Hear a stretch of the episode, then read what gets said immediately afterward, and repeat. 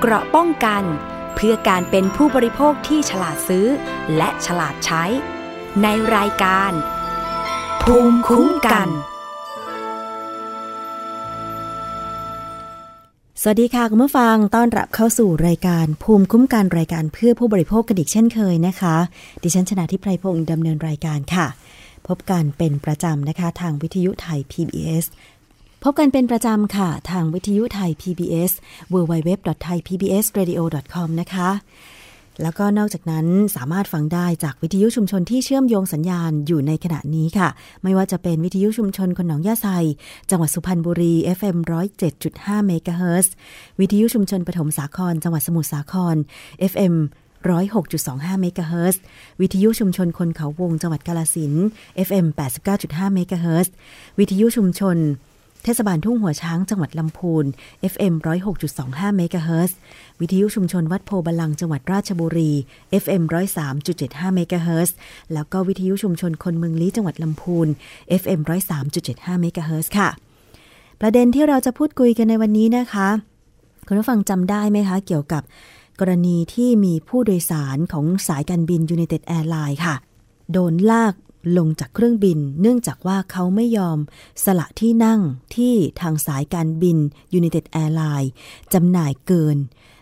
ที่เรียกว่า Overbook นะคะ เป็นที่วิพากษ์วิจารณ์กันไปทั่วโลกเลยทีเดียวนะคะ เพราะว่ามีคลิปออกมาเผยแพร่ เหตุการณ์ที่สายการบิน United Airlines เกิดปัญหาขายตั๋วเกินที่นั่ง แล้วก็ได้มีการประกาศให้ผู้โดยสารเสียสละ และบอกว่าจะชดเชยเงินให้ เป็นเงินราวๆ 800 เหรียญหรือประมาณ 30,000 บาท แต่ว่าไม่มีใครยอมเสียสละ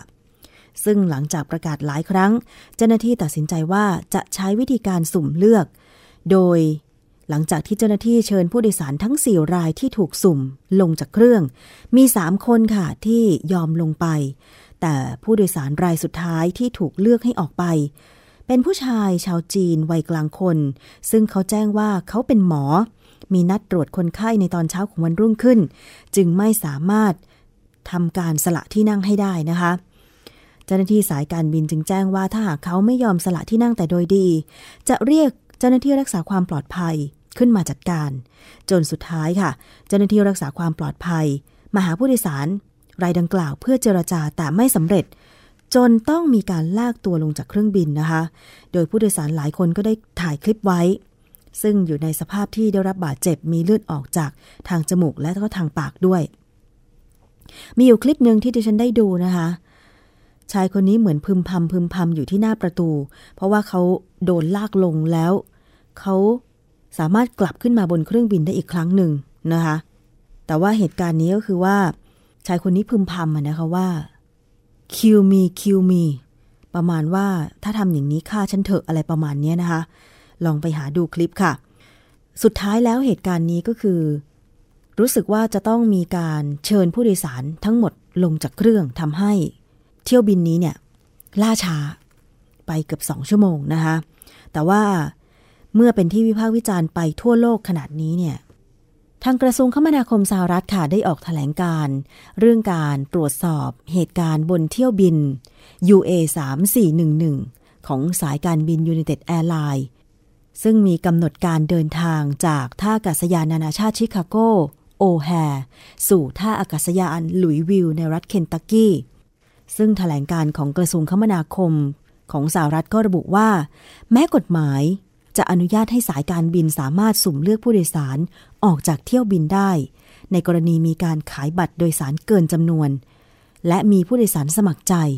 สละที่นั่งไม่ครบตามโควตา แต่การชี้แจงให้ผู้โดยสารรับทราบล่วงหน้าถือเป็นความรับผิดชอบของสายการบินค่ะ ซึ่งท่าทีของรัฐบาลสหรัฐมีขึ้น หลังจากปรากฏคลิปแล้วก็ภาพนิ่งไปทั่วโลกเลยนะคะเดี๋ยวมาดูความคืบหน้ากัน ว่าจะมีมาตรการอะไรออกมาจากรัฐบาลของสหรัฐบ้างนะคะ ซึ่งเป็นภาพที่ผู้โดยสารอย่างเราๆท่านๆเนี่ยน่าหดหูใจนะคะ ในเมื่อเราจ่ายเงิน ซื้อตัว๋ว เราย่อมมีสิทธิ์ในการบินกับเที่ยวบินนั้น ถึงแม้ว่าจะมีกฎของสายการบินที่เกิดขึ้น ว่าสามารถเลือกสุ่มผู้โดยสารให้ลงจากเครื่องบิน โดยที่สายการบินจะชดเชยเป็นเงินเท่าไหร่ก็ตาม แต่ว่าเมื่อผู้โดยสารท่านนั้นไม่สะดวกที่จะสละที่นั่งเนี่ยเขาก็ต้องย่อมมีสิทธิ์ เพราะตอนที่บุ๊กตั๋วเนี่ยนะคะ หรือว่าจองตั๋วเนี่ย ทางสายการบินไม่ได้แจ้งเขานี่ค่ะว่า ตั๋วของคุณเป็นตั๋วแบบโอเวอร์บุ๊กหรือว่าบุ๊กเกินจำนวน เพราะฉะนั้น ถ้ามีคนสละที่นั่งคุณถึงจะได้ขึ้น แต่ว่าถ้าจำเป็นต้องสละที่นั่งคุณต้องสละที่นั่งเป็นคนแรก คือถ้าทางสายการบินได้มีการบอกกล่าวผู้โดยสารแบบนี้ ก่อนที่จะรับจองตั๋วเนี่ย ดิฉันคิดว่าผู้โดยสารก็คงยอมที่จะลงจากเครื่อง แต่ถ้าไม่มีการบอกกล่าวแล้วก็ผู้โดยสารไม่ทราบด้วยซ้ำว่าตั๋วที่เขาซื้อนั้นเนี่ยเป็นตั๋วที่นั่งแบบโอเวอร์บุ๊ก อันนี้เนี่ยไม่เป็นธรรมกับผู้โดยสารแน่นอนนะคะ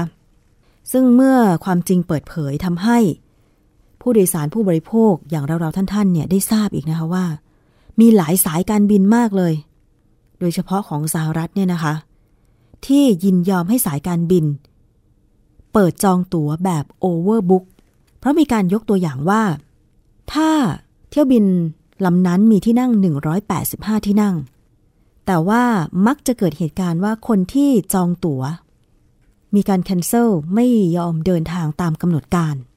ทำให้ถ้าไม่เปิดจองแบบโอเวอร์บุ๊กหรือจองเกินจำนวนที่นั่งเนี่ย เที่ยวบินจะเสียโอกาสเสียลูกค้า เพราะฉะนั้นบางสายการบินจึงต้องเปิดจองที่นั่งแบบ overbook เพราะถ้าคนที่จองไว้จำนวน 185 ที่นั่งคือเต็มเนี่ยไม่มาสักสิบคน เขาก็จะได้ มีผู้โดยสารคนอื่น ขึ้นมาแทนจะได้ไม่ขาดรายได้ แต่ว่าสำหรับกรณีของ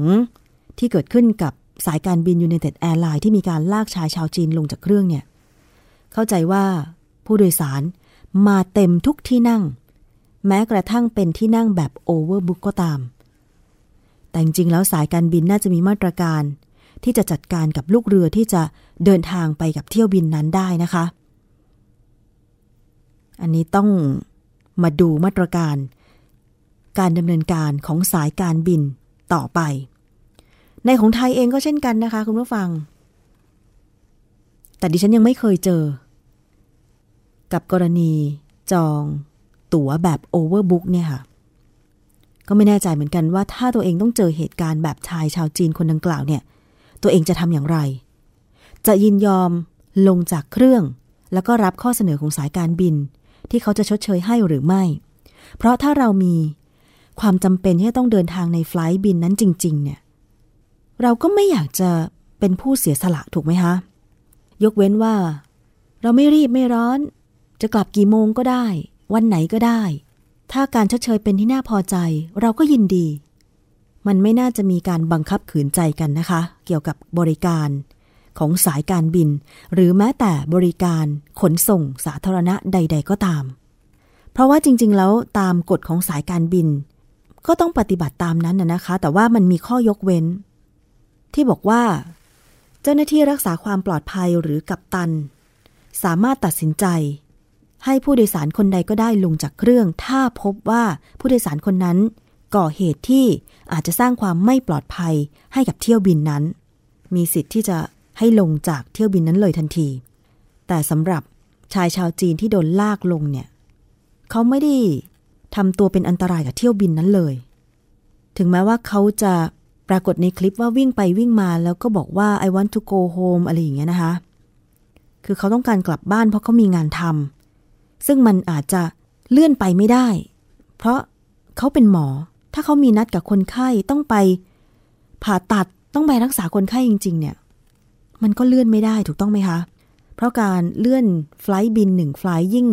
โดยเฉพาะอย่างประเทศกว้างใหญ่อย่างสหรัฐเนี่ยมันอาจจะต้องรออีกหลายชั่วโมงทำให้เขาไม่อยากจะสละที่นั่งนะคะ อันนี้น่าเห็นใจจริง ๆ ค่ะ เดี๋ยวมารอดูมาตรการของกระทรวงคมนาคมของสหรัฐว่า จะมีบทลงโทษอย่างไรกับสายการบิน United Airlines นะคะ อีกเรื่องหนึ่งค่ะคุณผู้ฟัง เป็นเรื่องของยากันบ้าง เมื่อวันที่ 11 เมษายนที่ผ่านมานะคะ เครือข่ายพลเมืองขับเคลื่อนด้านสิทธิสุขภาพ หรือ Healthy Forum นะคะ ได้ไปยื่นหนังสือถึงพลเอกประยุทธ์จันโอชา นายกรัฐมนตรีค่ะ ขอให้มีการพิจารณาแก้ไขพระราชบัญญัติหลักประกันสุขภาพแห่งชาติ ด้านการจัดซื้อยา ผ่านทางศูนย์รับเรื่องราวร้องทุกข์สำนักงานคณะกรรมการพัฒนาระบบราชการ เรื่องนี้นะคะ ตัวแทนเครือข่ายผู้ป่วยเรื้อรัง คุณธนพลดอกแก้ว บอกว่า มีความกังวลใจอย่างยิ่ง ต่อคำสั่งมาตรา 44 ที่เกี่ยวข้องกับการจัดซื้อยารวม โดยเฉพาะยาที่มีราคาแพง รวมถึงยาที่มีอัตราการใช้น้อย และมักไม่ได้เป็นยาที่โรงพยาบาลซื้อเก็บไว้ ซึ่งส่งผลต่อการเข้าถึงยาของผู้ป่วยในชุมชน โดยที่ผ่านมานะคะสำนักงงานหลักประกันสุขภาพแห่งชาติ หรือสอปสชเนี่ยได้รับมอบหมายจากบอร์ด ให้ดำเนินการจัดหายา วชภัณฑ์ ที่ต่อรองราคารวมระดับประเทศ แล้วส่งกระจายให้ตามความต้องการในพื้นที่ทั่วประเทศ ซึ่งมีปัญหาในการตีความว่าเป็นอำนาจของบอร์ดเพียงใด ก่อนที่จะมีระบบการต่อรองและจัดซื้อยารวม เดิมนั้น สปสช จ่ายชดเชยค่าบริการ และค่ายาเป็นเงินให้กับทางโรงพยาบาล ผลที่เกิดขึ้นก็พบว่าโรงพยาบาลไม่ได้ดำเนินการสำรองยาไว้ เนื่องจากยาดังกล่าวมีราคาแพงทำให้ยามีไม่เพียงพอต่อความจำเป็น ที่ผู้ป่วยต้องได้รับค่ะ ต่อมาทางสปสชดำเนินการจัดซื้อรวม โดยต่อรองราคายาระดับประเทศ ส่งผลให้ยาหลายชนิดลดราคาตั้งแต่ 10-85%และใช้ระบบการจ่ายชดเชยเป็นยาทำให้โรงพยาบาลไม่จำเป็นจะต้องจัดหาแล้วก็สำรองยาไว้เอง ส่งผลด้านบวกแก่ผู้ป่วยให้เข้าถึงยา และรับยาจำเป็นอย่างต่อเนื่องโดยไม่ขาดยา ซึ่งเรื่องนี้นะคะ คุณธนพลดอกแก้วเครือข่าย ซึ่งเรื่องนี้คุณธนพลดอกแก้วประธานเครือข่าย Healthy Forum ค่ะ ก็ได้กล่าวในขณะที่ยื่นหนังสือให้กับตัวแทนของรัฐบาลที่มารับหนังสือในวันนั้นด้วยไปฟังรายละเอียดกันค่ะ ก็พอดีเราเรามายื่นหนังสือวันนี้นะครับ คือให้านายกรัฐมนตรีนะครับใช้ม .44 เนี่ยนะครับ ช่วยแก้กฎหมายเรื่องการซื้อยาของสำนักงานหลักประกันสุขภาพแห่งชาตินะครับ ที่มันติดด้วยกฎหมายอยู่ในตอนนี้นะครับ เพราะว่าคือที่เรามองโดยที่สปชเป็นคนซื้อยาเนี่ยนะครับไปมองภาพรวมของทั้งประเทศเนี่ย ก็คือถ้าสปชเป็นคนซื้อยาในกลุ่มพวก เราไม่ได้บอกว่าสปชจำเป็นต้องซื้อทุกตัวนะครับ เพราะว่าสิ่งที่เรามองเห็นก็คือเรื่องกลุ่มยาราคาแพง เช่นพวกยากำพร้ายามะเร็ง ยา HIV น้ำยาล้างไต พวกยากระตุ้นเม็ดเลือดแดง และกลุ่มยาต่างๆ ที่มีราคาสูง อย่างเช่น เรายกตัวอย่างยามะเร็งเนี่ยครับยามะเร็งในเม็ดเลือดขาวเนี่ยด้วยปัจจุบันเนี่ยยามะเร็งเม็ดเลือดขาวเนี่ยตกอยู่ประมาณ 37,000กว่าบาทนะครับ ต่อต่อหนึ่งอ่าต่อต่อต่อหนึ่งโดส สามหมื่นเจ็ดพันกว่าบาท แต่เราลองคิดดูว่าคำนวณว่าสปสชนะครับเขามีการต่อรองราคา ต่อรองราคามาตกเหลืออยู่ในราคาที่ประมาณ 3,500 บาทไม่เกิน บวกลบไม่เกินนะครับ แล้วก็อีกตัวอย่างหนึ่งก็คือ เช่น กลุ่มยาอ่ากลุ่มยาของผู้ป่วยไตวาย เช่น น้ำยาล้างไตทางช่องท้อง ผมกล้าพูดได้เลยว่าสปชซื้อน้ำยาล้างไตทางช่องท้องปัจจุบันเนี้ยถูกที่สุดในโลก ในราคา 128 บาท แล้วนะอยากจะให้ท่านนายกเนี่ยลองคิดดูว่า ถ้าเกิดสปชเนี่ยถ้าได้แก้กฎหมายแล้วสปชเป็นคนซื้อยาภาพรวมของทั้งประเทศเนี่ยถ้าซื้อภาพรวมของทั้งประเทศเนี่ยมันจะประหยัดงบไปได้ ปีหนึ่งเนี่ยประมาณ 37,000 ล้าน ผมคิดว่าในราคา 37,000 ล้านเนี่ยมันยังสามารถที่จะเอาเงินไปพัฒนาด้านสุขภาพของประชาชนได้เยอะแยะมากมาย อย่างเช่น เอายกตัวอย่างคร่าวๆว่า น้ำยาล้างไตเนี่ยใช้อยู่ปีนึงประมาณ 25 ล้านถุงต่อหนึ่งปี แต่ถ้าสองอ่าถ้าโรงพยาบาล อของรัฐเนี่ยถ้ากระกระจายไปซื้อกันเองเนี่ยมันจะทำให้พวกเราเนี่ยสามอาจจะทำให้พวกเราเนี่ยคือพวกเราเป็นห่วงกลัวว่าจะทำให้พวกเราเข้าถึงบริการยากขึ้นอย่างเช่น เรื่องอการขนส่งน้ำยาจะถึงบ้านผู้ป่วยยังไง และผู้ป่วยจะเข้าถึงบริการได้ไหมนี่คือเป็นสิ่งที่เราเป็นห่วง แล้วก็อีกตัวหนึ่งคือตัวยาอีโปตัวยาอีลิโตไพตินที่มันมีปัญหาอยู่ในปัจจุบันเนี้ยครับที่สปชเนี่ยเป็นคนซื้อในราคาเนี่ยตก โดสหนึ่งประมาณ 202 บาท แต่ถ้าเกิดไปให้โรงพยาบาลอ่าหน่วยบริการซื้อเนี่ย ผมเป็นห่วงว่าถ้าเกิดซื้อในราคานี้ไม่ได้แล้วเนี่ย ต่อไปในอนาคตเนี่ยผู้ป่วยเนี่ยกลัวจะกลับมาเจอกรณีร่วมจ่าย ถ้าเกิดร่วมจ่ายเนี่ยมันจะทำให้พวกเราเข้าถึงบริการยากขึ้น พวกเราเลยเนี่ยพวกเครือข่ายผู้ป่วยทั้งโรคเรื้อรังโรคเรื้อรังต่างๆเนี่ยก็เลยรีบมายื่นหนังสือถึงท่านนายก ให้ท่านนายกช่วยดูเรื่องนี้เป็นเรื่องเร่งด่วนครับ เพราะว่าเราไม่อยากให้ปัญหาที่มันบานปลาย แล้วก็ถ้าไปตกออกไปอยู่ในถ้ากฎหมายไม่รับการแก้ไขเนี่ย มันจะมีปัญหาเรื่องการเข้าถึงยาในอนาคตของพวกเราพวกเราเป็นห่วงเลยก็ต้องมายื่นหนังสือ เพื่อให้ท่านช่วยดำเนินการส่งหนังสืออย่างเร่งด่วนให้ถึงมือนายกด่วนนะครับ นั่นคือเสียงของคุณธนพลนะคะ ทางด้านของนายภาสิทธิ์ชุนสิริวัตรกรรมการ เครือข่ายผู้ติดเชื้อ HIV เอสประเทศไทยก็ให้ความเห็นบอกว่า ในการจัดซื้อยารวมโดยสปสชนั้น สามารถประหยัดค่าใช้จ่าย ด้านยา รวมแล้วกว่า 37,000 ล้านบาท ยกตัวอย่างนะคะ อย่างเช่น ยารักษามะเร็งเม็ดเลือดขาว จากราคา 21,227 บาทต่อกล่องเนี่ยลดลงเหลือเพียง 3,537 บาทต่อกล่องเท่านั้น ทางเครือข่ายขอเรียกร้องให้นายกรัฐมนตรีนะคะ พิจารณาเรื่องนี้เป็นกรณีเร่งด่วน โดยจะต้องสร้างกระบวนการสอบถามข้อเท็จจริง อย่างรอบด้านจากทุกฝ่ายที่เกี่ยวข้อง รวมถึงต้องเปิดเผยกับประชาชนให้ได้รับทราบ เนื่องจากเป็นเรื่องที่ส่งผลกระทบต่อประชาชนโดยตรงนะคะ แล้วก็อนาคตระบบประกันสุขภาพแห่งชาติ ที่ต้องดูแลประชาชนกว่า 48 ล้านคน ให้เข้าถึงบริการและการรักษาอย่างทั่วถึงด้วย ในรายละเอียดของข้อเสนอดังกล่าวนะคะ ก็มีดังนี้ ขอให้แก้ไขระเบียบหรือกฎหมายที่เกี่ยวข้อง เพื่อให้สปสช สามารถดำเนินการต่อรองราคายา และจัดซื้อยารวมในระดับประเทศได้ เพื่อให้การจัดซื้อยารวมเป็นไปอย่างมีประสิทธิภาพ และอีกข้อเสนอหนึ่งค่ะก็คือ ขอให้คณะกรรมการแก้ไขกฎหมาย พิจารณาการจัดซื้อยาอย่างรอบคอบ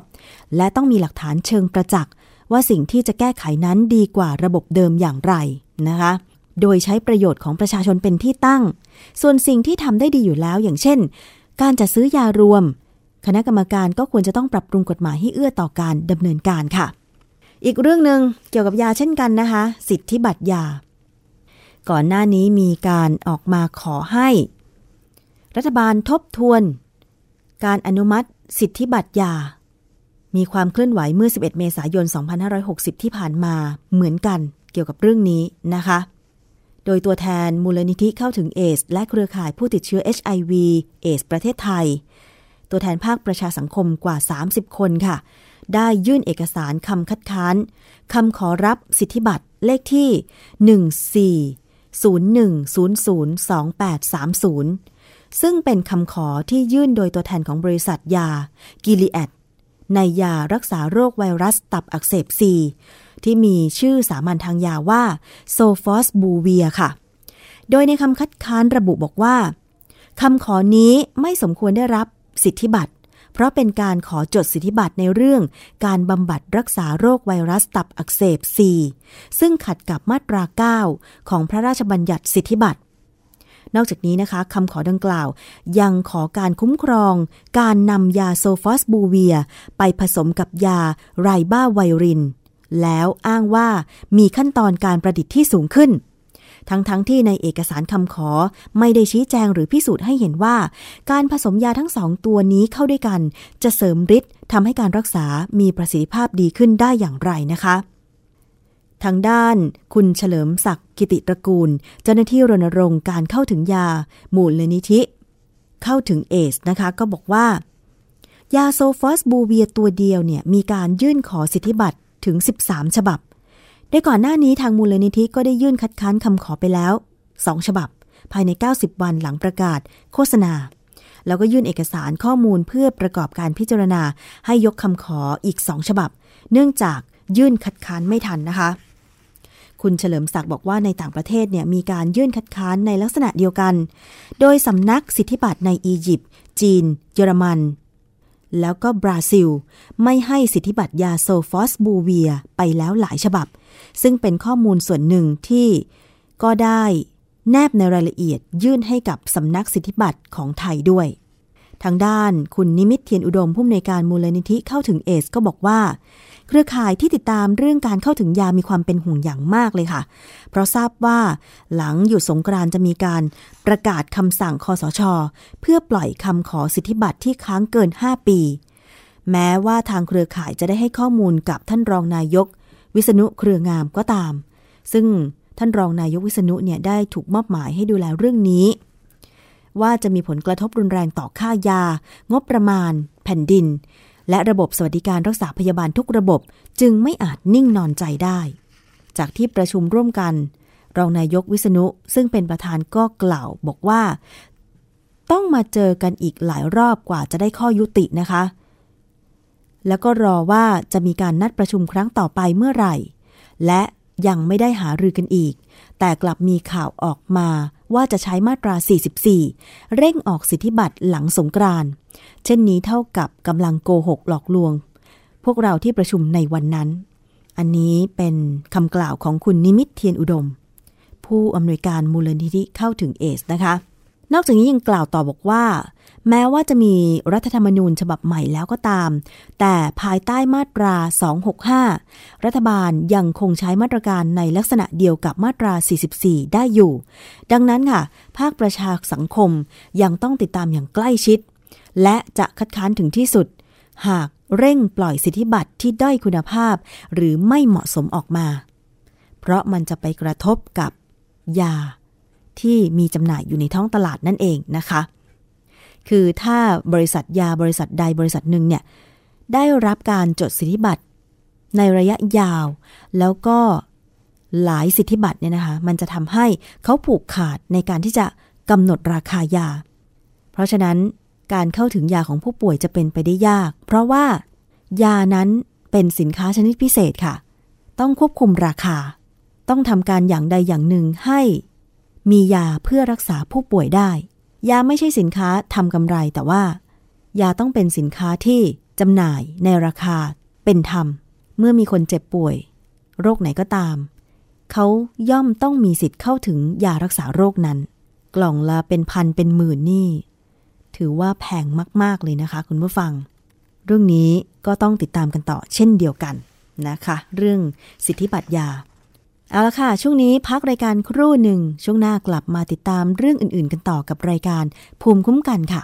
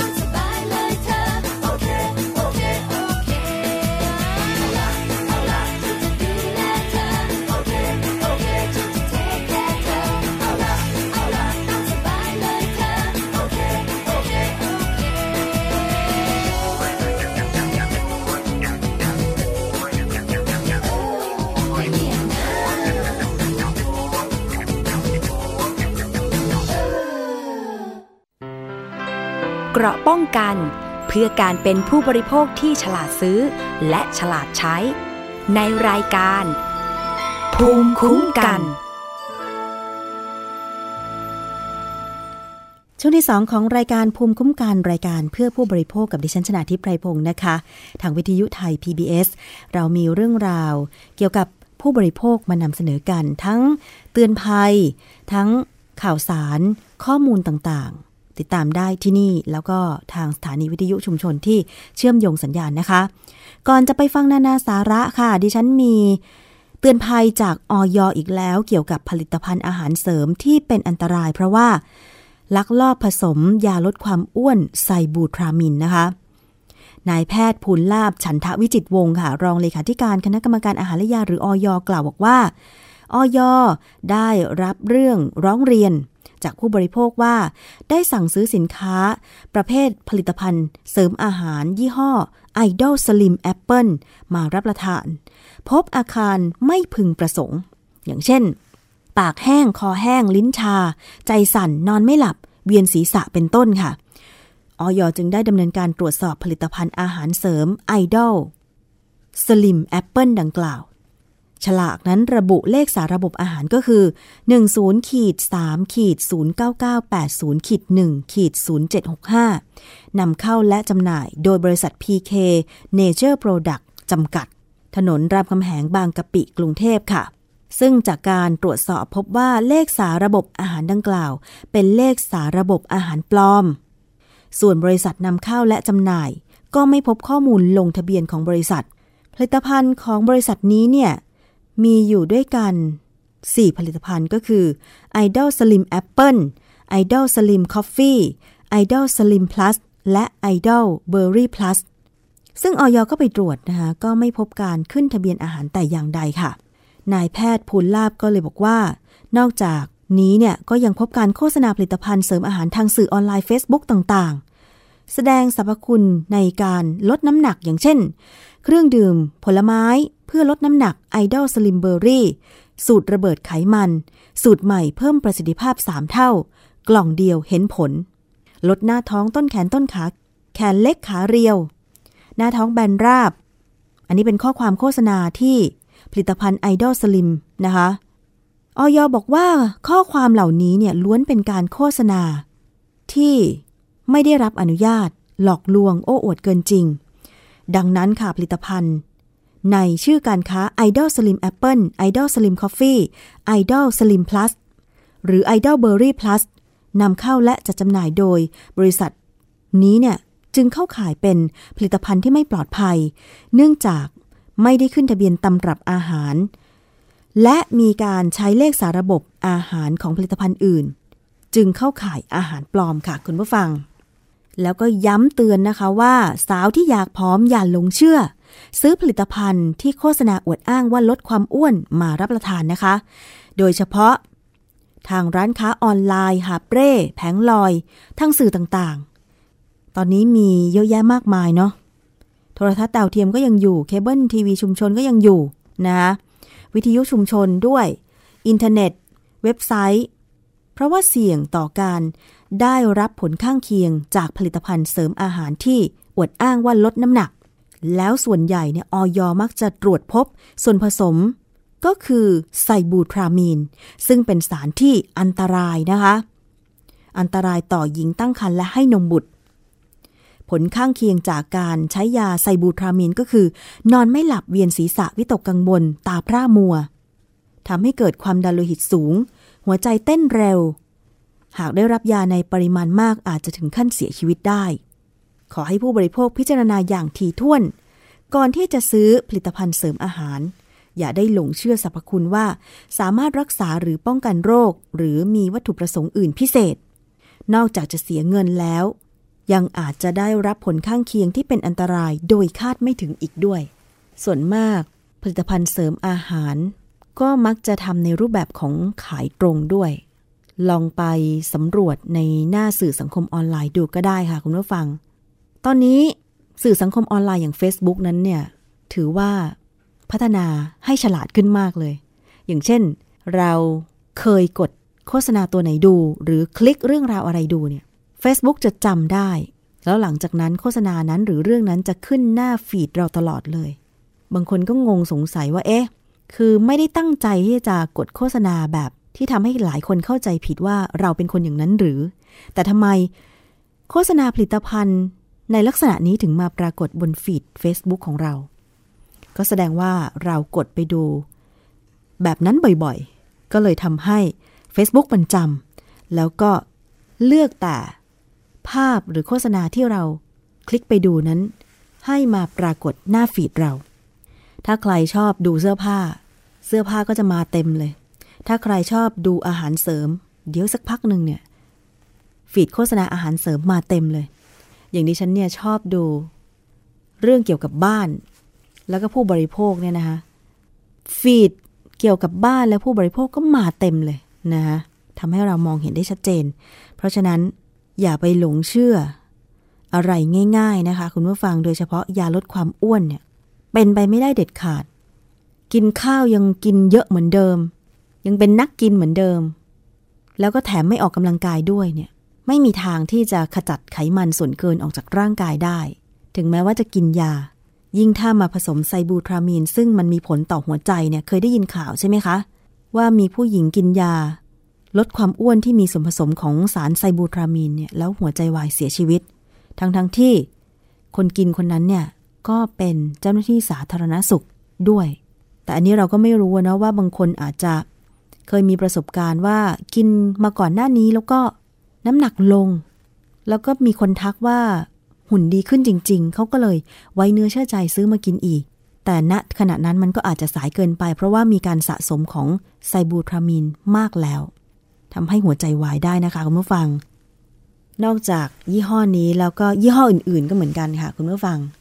เพราะว่าเราไม่ทราบได้ว่าลักลอบผสมสารอะไรบ้าง เพราะว่าเราไม่มีเครื่องมือตรวจ การจะร้องขอให้หน่วยงานอย่างกรมวิทยาศาสตร์การแพทย์ตรวจนั้นก็ ต้องมีหลายขั้นตอน ครั้นจะส่งไปทดสอบเองตามห้องปฏิบัติการทางแลบอะไรต่างๆ เนี่ย ก็ไม่มีทุนพอ เพราะว่าค่าห้องแลบในการตรวจวิเคราะห์ สินค้าอย่างใดอย่างหนึ่ง โดยเฉพาะอาหารและยาเนี่ยนะคะ ค่าตรวจมันค่อนข้างสูงเลยทีเดียว อย่างมูลนิธิเพื่อผู้บริโภคเขาทำนิตยสารฉลาดซื้อ แล้วก็มีการนำสินค้าไปส่งห้องแลบเพื่อทำการทดสอบว่า สินค้าตัวนั้นเนี่ยมีอะไรเป็นส่วนประกอบส่วนผสม สินค้าตอนนั้นปลอดภัยหรือไม่ เรื่องของยาลดความอ้วน มีมาเป็นระยะระยะเลยนะคะ เช่น ยี่ห้อ A พอโดนสั่งปิดไประงับการขายไป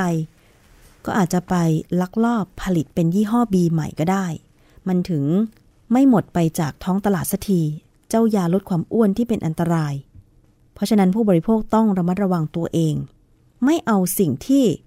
ไม่มีประโยชน์เข้าร่างกายจะดีกว่า อย่างมงคลบอกว่า ก็ฉันต้องการเบิร์นไขมันน่ะ ฉันก็เลยซื้อยาลดความอ้วนที่เขาโฆษณาบอกว่า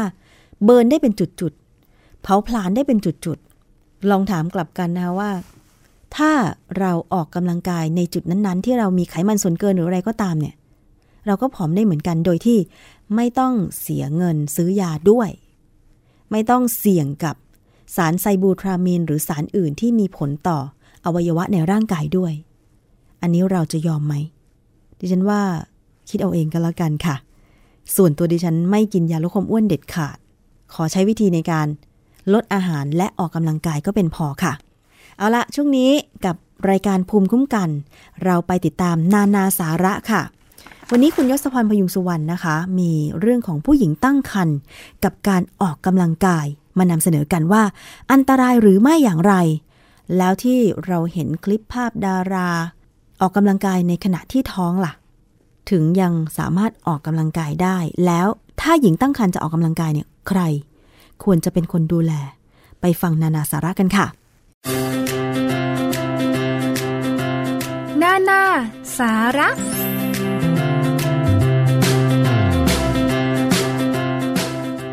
ต้อนรับคุณผู้ฟังเข้าสู่ช่วงนานาสาระกับผมยศพรพยุงสุวรรณนะครับ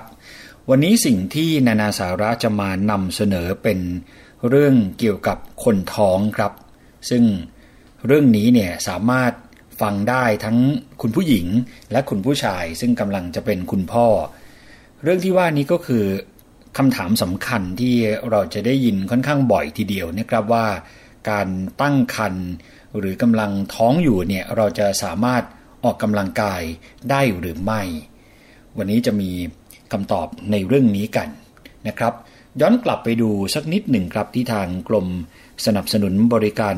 สุขภาพ หรือว่าสบศกระทรวงสาธารณาสุข เขาได้พูดถึงประเทศไทยที่มีจำนวนเด็กเกิดใหม่เนี่ยลดลง เหลือราว 502 คนใน 2 ปีที่แล้วนะครับก็คือในปี 2558 จากเดิมที่ในปี 2555 เขามีการสำรวจนะครับว่ามีเด็กเกิดใหม่ 789,975 คน เขาก็เลยมีความร่วมมือมีการรณรงค์นะครับให้ผู้หญิงเนี่ยฝากคันให้ครบถ้วนตามเกณฑ์มาตรฐานครับ ตั้งแต่อายุคันก่อน 12 สัปดาห์ แล้วเขาก็เชียร์ต่อไปนะครับว่าควรจะเลี้ยงลูกด้วยนมแม่อย่างเดียวอย่างน้อย 6 เดือน ซึ่งผู้หญิงที่ตั้งครรภ์เนี่ยควรจะมีกิจกรรมทางกาย หรือการออกกำลังกายให้เพียงพอ เพื่อช่วยให้ร่างกายพร้อมสำหรับการตั้งครรภ์และการคลอดด้วยนะครับ ที่เขาออกมาพูดถึงเรื่องนี้ก็เพราะว่า ความเข้าใจที่อาจจะไม่ค่อยถูกต้องเกี่ยวกับการออกกำลังกายในช่วงของการตั้งครรภ์ก็จะมีคำพูดบางคำพูดที่บอกมานะครับว่าช่วงที่ตั้งครรภ์ไม่ควรออกกำลังกายอย่างนู้นอย่างนี้ เพราะว่าเสี่ยงต่อการแท้ง วันนี้ก็เลยจะมีคำตอบเหล่านี้มาให้คุณผู้ฟังได้ทราบกันนะครับ โดยการออกกำลังกายขณะตั้งครรภ์เนี่ยครับเขาบอกว่าจะมีผลดีทั้งแม่และเด็กในครรภ์ ราะว่าระหว่างที่ตั้งครรภ์ร่างกายและระบบต่างๆ จะมีการเปลี่ยนแปลงมาก การออกกำลังกายเนี่ยนะครับ จะช่วยลดอาการไม่สบายต่างๆ ที่เกิดจากการตั้งครรภ์ไม่ว่าจะเป็นอาการคลื่นไส้ เวียนศีรษะ กล้ามเนื้อเป็นตะคริว ลดอาการปวดหลัง ท้องผูก ท้องอืด นอกจากนั้นเนี่ยนะครับ ยังทำให้ระบบหัวใจและหลอดเลือดทำงานได้ดีขึ้น ทำให้ลูกน้อยในครรภ์ได้รับสารอาหารจากแม่มากขึ้น นอนหลับได้ดี กล้ามเนื้อที่เกี่ยวกับการคลอดแข็งแรงขึ้นทำให้คลอดได้ง่ายขึ้น ลดความเสี่ยงนะครับต่อการขาดออกซิเจนของทารกในครรภ์ทำให้ลูกน้อยในครรภ์เนี่ยมีน้ำหนักตัวที่เหมาะสม และลดอาการปวดในตัวของคุณแม่ได้นะครับ ซึ่งคำแนะนำจากคุณหมอเนี่ยนะครับ ก็คือคุณหมอกิติลาบสมบัติสิริ เป็นผู้อำนวยการกองกิจกรรมทางกายเพื่อสุขภาพ บอกว่าผู้หญิงตั้งครรภ์เนี่ยสามารถมีกิจกรรมทางกายได้เหมือนคนปกติทั่วไปเลยนะครับ โดยที่ไม่มีอันตรายใด ๆ ทั้งในการทำงาน อย่างเช่นการเดินขึ้นลงบันได การทำเกษตรกรรม การทำงานในโรงงาน หรือในการเดินทาง เช่นการเดินหรือปั่นจักรยานไปสถานที่ต่างๆ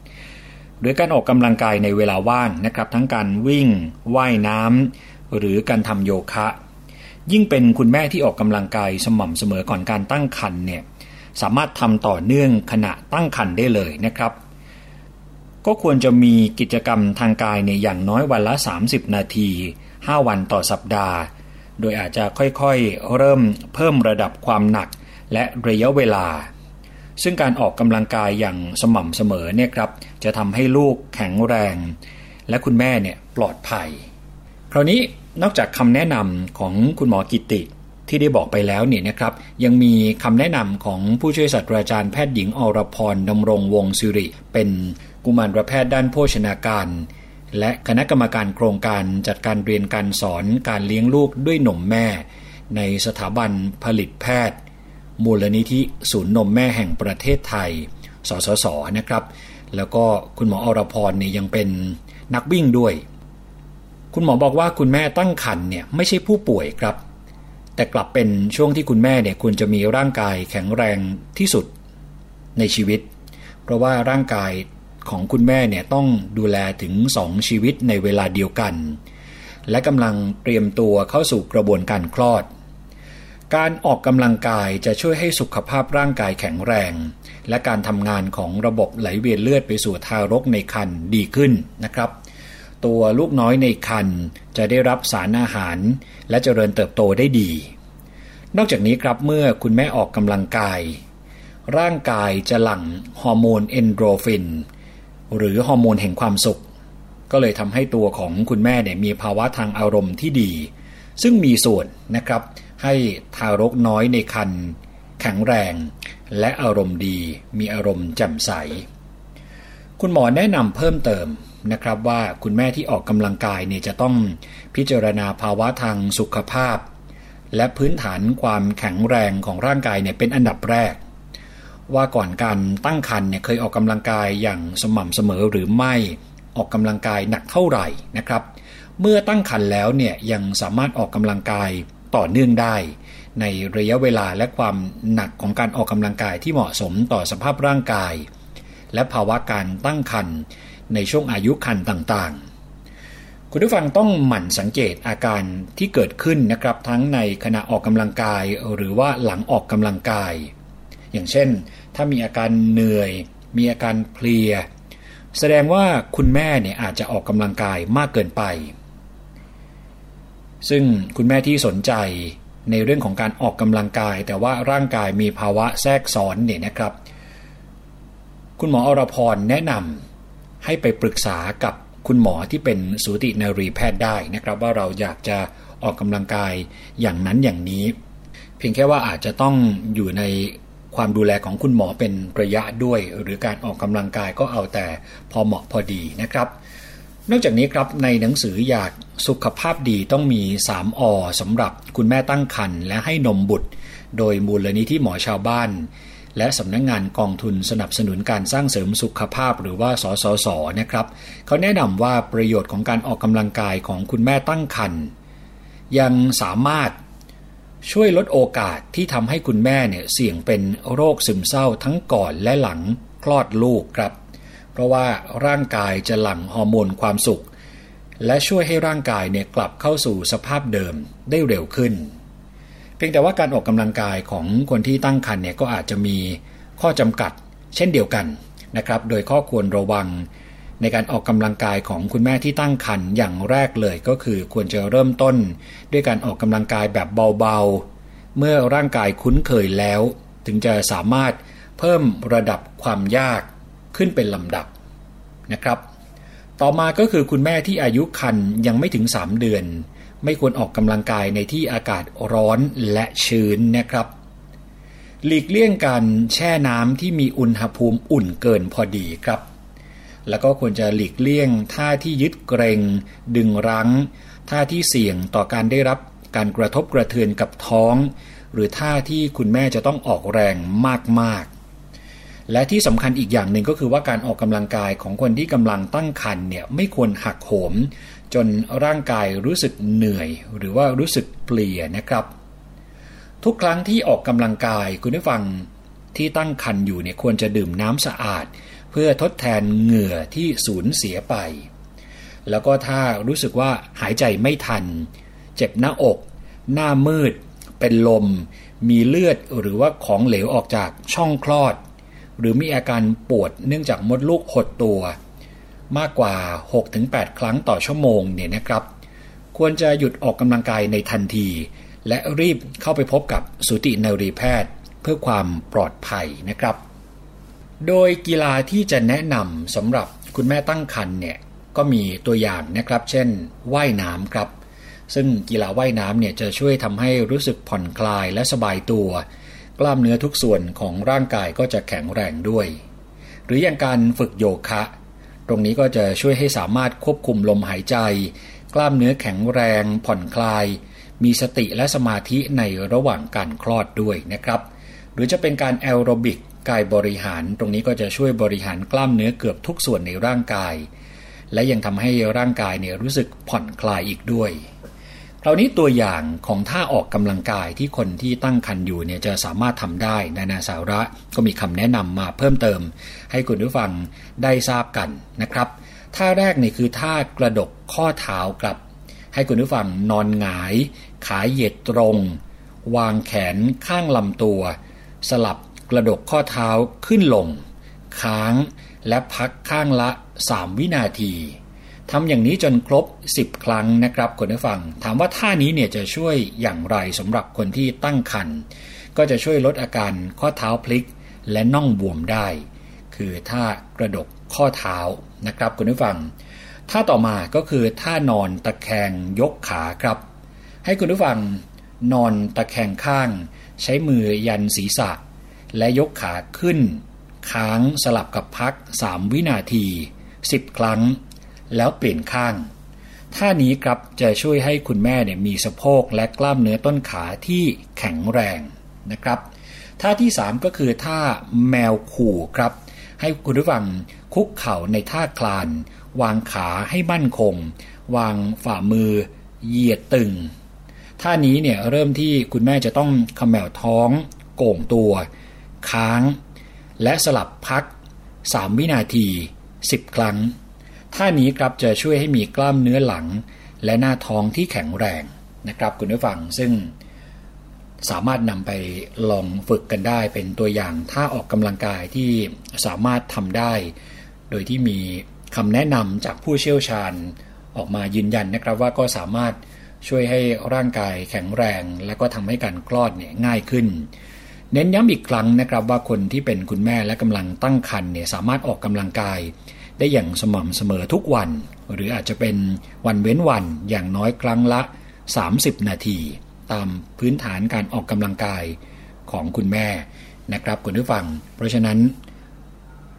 ยืนยันว่าสามารถออกกำลังกายได้ แต่เพียงแค่ว่าต้องประเมิน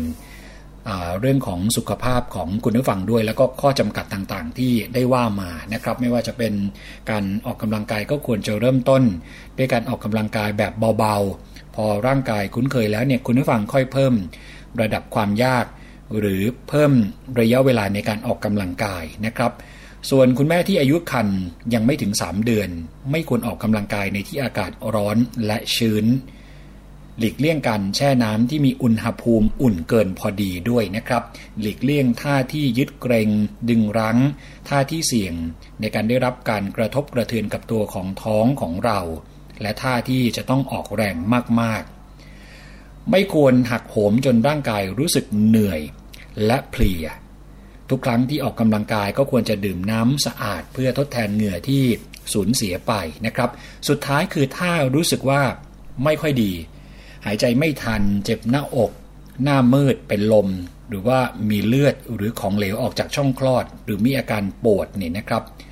ก็ควรจะหยุดออกกำลังกายในทันที จากนั้นคุณผู้ฟังต้องรีบเข้าไปพบสูตินรีแพทย์ เพื่อความปลอดภัยนะครับ อันนี้เน้นย้ำอีกครั้งหนึ่ง เพราะว่าก็เป็น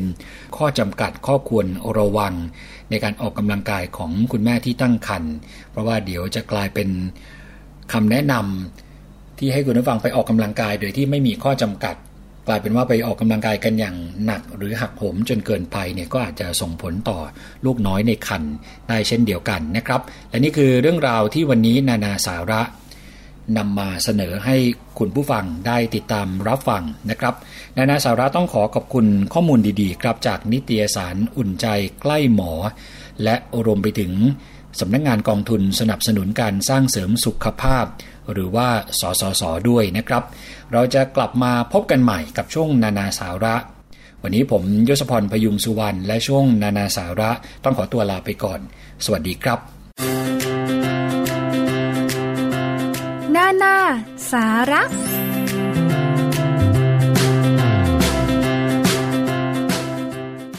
กับช่วงเวลาของรายการ ภูมิคุ้มกันดิฉันชนะที่ไพรพงษ์ดำเนินรายการนะคะ มาถึงช่วงท้ายแล้ว ขอบคุณมากเลยสำหรับการติดตามรับฟัง ทุกเรื่องราวหวังว่าจะเป็นประโยชน์กับคุณผู้ฟังไม่มากก็น้อยนะคะ ยังไงช่วยแชร์กันต่อด้วย หรือว่าจะกดไลค์ที่ facebook.com/thaipbsradiofan กดติดตามข่าวสารต่างๆนะคะ เพราะว่าบางครั้งทีมงานรายการต่างๆเนี่ยก็จะ จัดรายการสดแล้วก็มีการถ่ายทอดทาง Facebook Live กันด้วย สามารถส่งข้อความมาถึงทีมงานกันได้ค่ะ เอาละค่ะวันนี้ขอลากันไปก่อนนะคะ สวัสดีค่ะ เกราะป้องกัน เพื่อการเป็นผู้บริโภคที่ฉลาดซื้อ และฉลาดใช้ ในรายการ ภูมิคุ้มกัน